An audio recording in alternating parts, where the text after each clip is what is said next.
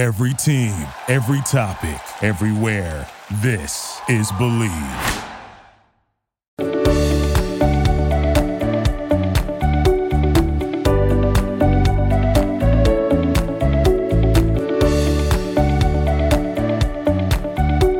Hello, what's up, y'all? Welcome back into another episode of Bleav in the ATP Tour. I'm your host, Jacob Sersosimo, and today you're listening on the Bleav Network.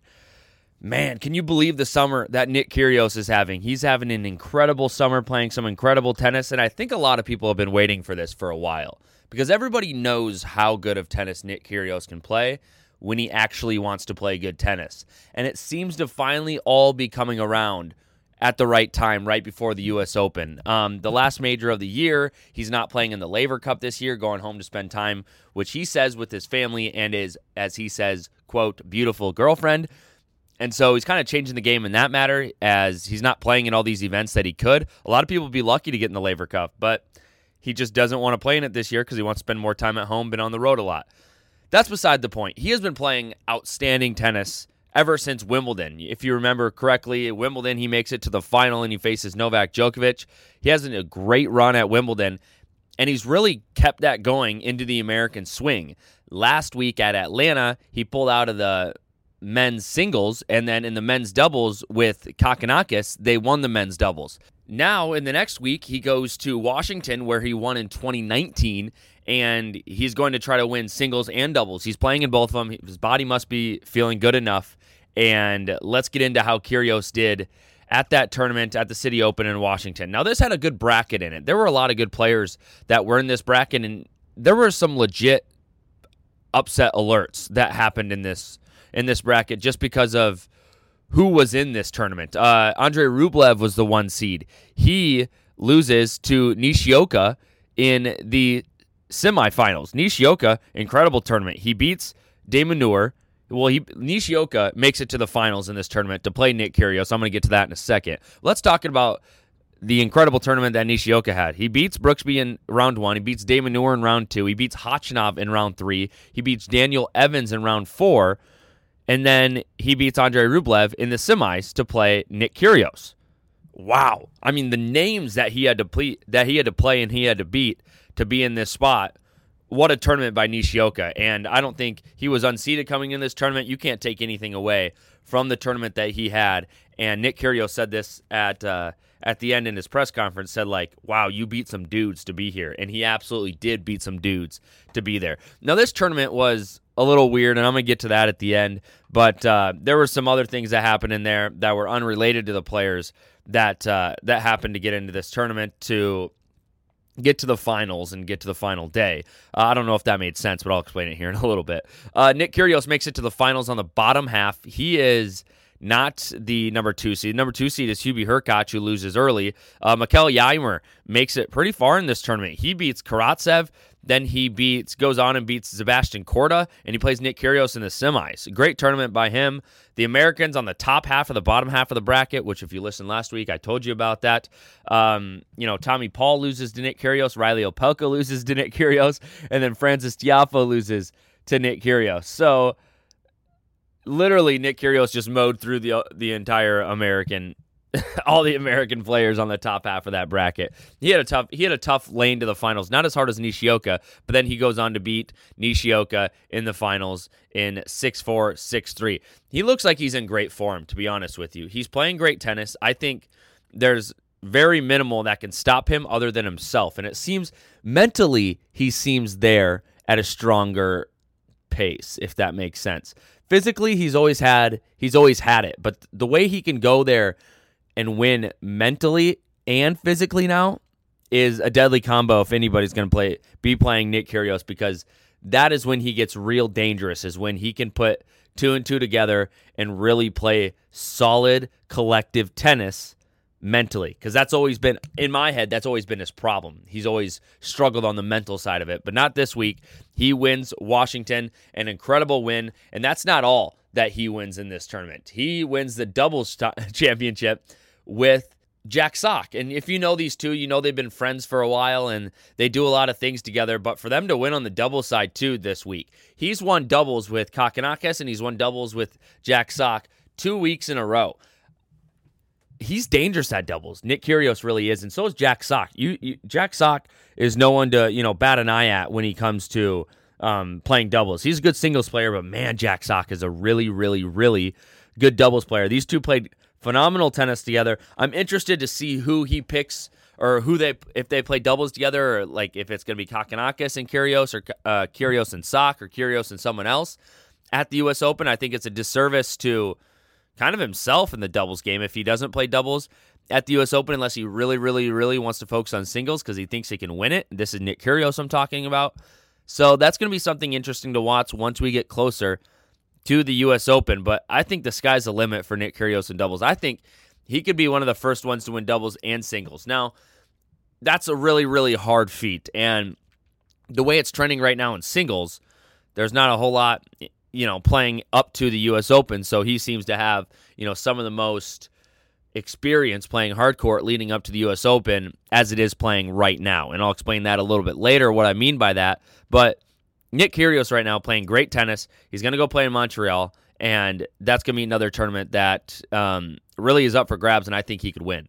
Now, what I was talking about when I was talking about uh, the Washington tournament, the City Open, is that they something happened where – they started playing matches during the day instead of starting them later and the fans weren't really there because it's hot outside and so like it was super hot at the city open and like Taylor Fritz couldn't finish his match because he was too like he was getting dizzy and heat stroke and stuff like that. So there was some heat issues for sure at that tournament and then it like rained a few times and there were times where they had to finish a match in the morning and then in the afternoon or night they had to play another match. Like I think Rublev and JJ Wolf finished a match uh, to get into that quarterfinal.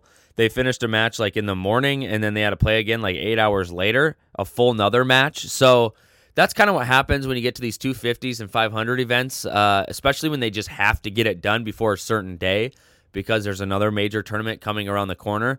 But very odd scheduling for these players, especially as they start this American hardcourt swing. But they seem to get it done. It seemed to be okay. And uh, Nick Kyrgios still comes out on top. But a lot of props to a lot of those players that had to go through a lot of difficult stuff to get to the to even get to the next match or really just survive in in Washington. But now we move on to Montreal. Let's talk about uh, Los Cabos for a second obviously the favorite in this tournament is going to be Daniil Medvedev and Cam Norrie and FAA, and they pretty much live up to the hype. And in his debut in Los Cabos, Daniil Medvedev beats Norrie in the final 7 5 6 0 and wins the title. He's the world number one. You expect this from him, but I think this being a smaller tournament for him, just to get back in the groove of playing these matches, he didn't play at Wimbledon. He couldn't play at Wimbledon uh, because he was Russian. And so for him to get back in the groove of things here, I think was important for his U.S. Open swing. And obviously, he's got to be the favorite at the U.S. Open right now. Who knows if if Novak Djokovic is going to be playing in the U.S. Open? He just backed out of Montreal actually because I think complications with his visa and not being vaccinated. Rafael Nadal just backed out of Montreal as well, so he won't be playing in Montreal. So there's a lot of questions when it comes to those big with the big three, but the big two right now when it comes to playing at the U.S. Open. Obviously, I think everybody wants to see them play at the U.S. Open, but one has injuries and the other one won't get vaccinated. So that's what's going on around around those two players not being in Montreal and you know maybe not being places closer to the U.S. Open. But back to Mexico, uh, Felix Auger-Aliassime has a great tournament as you would expect. He makes it to the semis. Cam Norrie makes it to the semis. Kecmano, Kecmanovic makes it to the semis, and Daniil Medvedev makes it to the semis. Now, Felix Auger-Aliassime a grind of a year. Listen, listen to this stats. In 2022, he's already played 37 tiebreakers. 37 tiebreakers. He's won 23 of those. Unfortunately for him, he does not get past Cam Norrie in the semis. And so Cam Norrie and Daniil Medvedev meet, meet each other in the final. And what would you expect? Daniil Medvedev to win that. Daniil Medvedev wins another tournament in Los Cabos in his debut in ATP 250. And during this tournament, Daniil Medvedev actually won his 250th career match. Uh, he has 250 career wins. That'll probably skyrocket. That doesn't seem like a lot because of how many matches like the big three have won. But you got to remember he's still young and he is world number one for a reason. And it's only going to get bigger and bigger and bigger and better from here. Let's head up to Canada and get to the Montreal tournament, the ATP Masters 1000 that is happening up there in Canada. Now, one of the biggest stories out of this, and I'm going to keep talking about Nick Kyrgios because I feel like this is his episode because he's played so well and deserves it. But Nick Kyrgios is unseeded in this tournament, partially because he hasn't played a lot of matches, uh, a lot of tournaments and stuff in the last year, just because he sits out some. But the other part is he didn't get any points for Wimbledon. So he makes it to the finals at Wimbledon, gets zero points. So he's unseeded in this tournament. Guess who he plays into? Daniil Medvedev. That could be a second round match. He has to beat Sebastian Baez first round, and then he plays right into Daniil Medvedev, which is insane. And then after that, he could play into Shapo, de Minaur, or Dimitrov in the third round, and then in the fourth round could play into Schwartzman. If if Nick Kyrgios comes out of this tournament champion or even makes it to the finals, wow, what a tournament. But everybody's in this tournament. It's a Masters 1000. These get big names. Rafa pulled out late, and so did Djokovic. They both pulled out late. I just talked about that. So it really leaves the door open for a lot of players. I'm going to be interested to see how Daniil Medvedev plays in this tournament because it's the first biggest big tournament that he's played in. Uh, didn't get to play in Wimbledon, so see what kind of stride he's getting into here. But you look at who's in this tournament and – there's no shortage of superstars. One seed is Daniil Medvedev, two seed is Carlos Alcaraz, three seed is Tsitsipas, four seed is Ruud, and then it goes Rublev, FAA, Jannik Sinner, Hubie Hurkacz, Cam Norrie, Fritz, Berrettini, Schwartzman, Cilic, Bautista Agut, Dimitrov, Monfils. Gael Monfils is back on tour, back at this tournament. Really good to see for him. But like you would expect from this tournament, massive massive players playing in Montreal. This is always a good tournament, and it goes back to back Masters 1000s, which is kind of what I like about what's going on at this time of year. Is it's this ATP 1000 and then another Masters 1000 right after it, the Western and Southern Open, which is in Cincinnati, the Cincy tournament. So there's a lot of good tennis to come just before the U.S. Open, and that's why I think right now is one of the most exciting time of the year in tennis. And if you're a tennis fan, you got to be excited about what's going on in Canada right now. And after that, what's going to be happening in Cincy. So, a good couple weeks to watch here. I'm real interested to see how Medvedev does. That's a really point of emphasis for me is to see how he plays some of these big names and kind of just plays throughout this entire tournament. Can he do it? Absolutely. Everybody knows he can play with the best and he can be with the best, but no one got to see him at Wimbledon. So this is kind of another like good test for him and a lot of good benchmark for a lot of his fans and a lot of people that you know follow the sport of tennis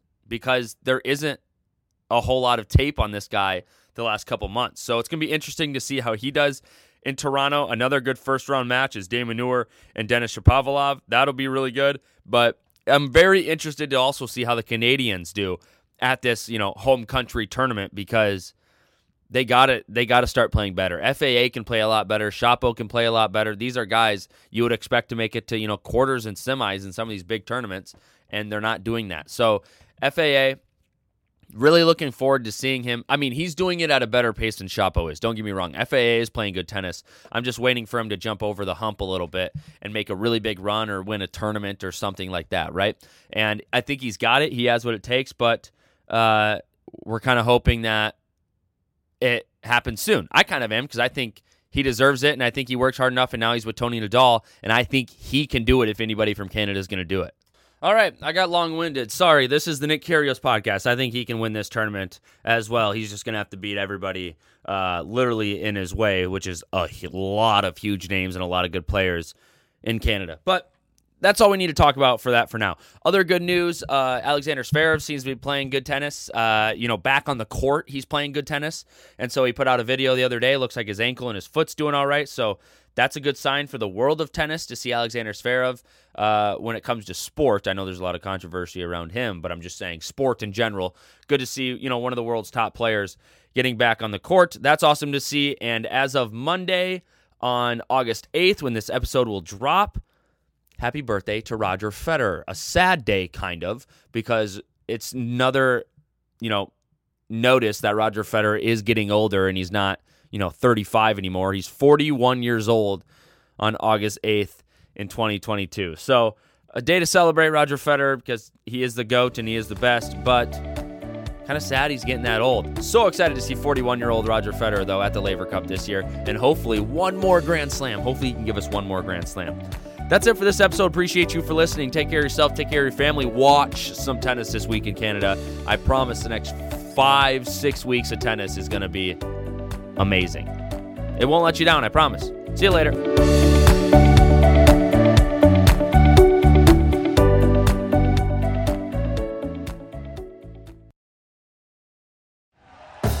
Thank you for listening to Bleav. You can show support to your host by subscribing to the show and giving us a five star rating on your preferred platform.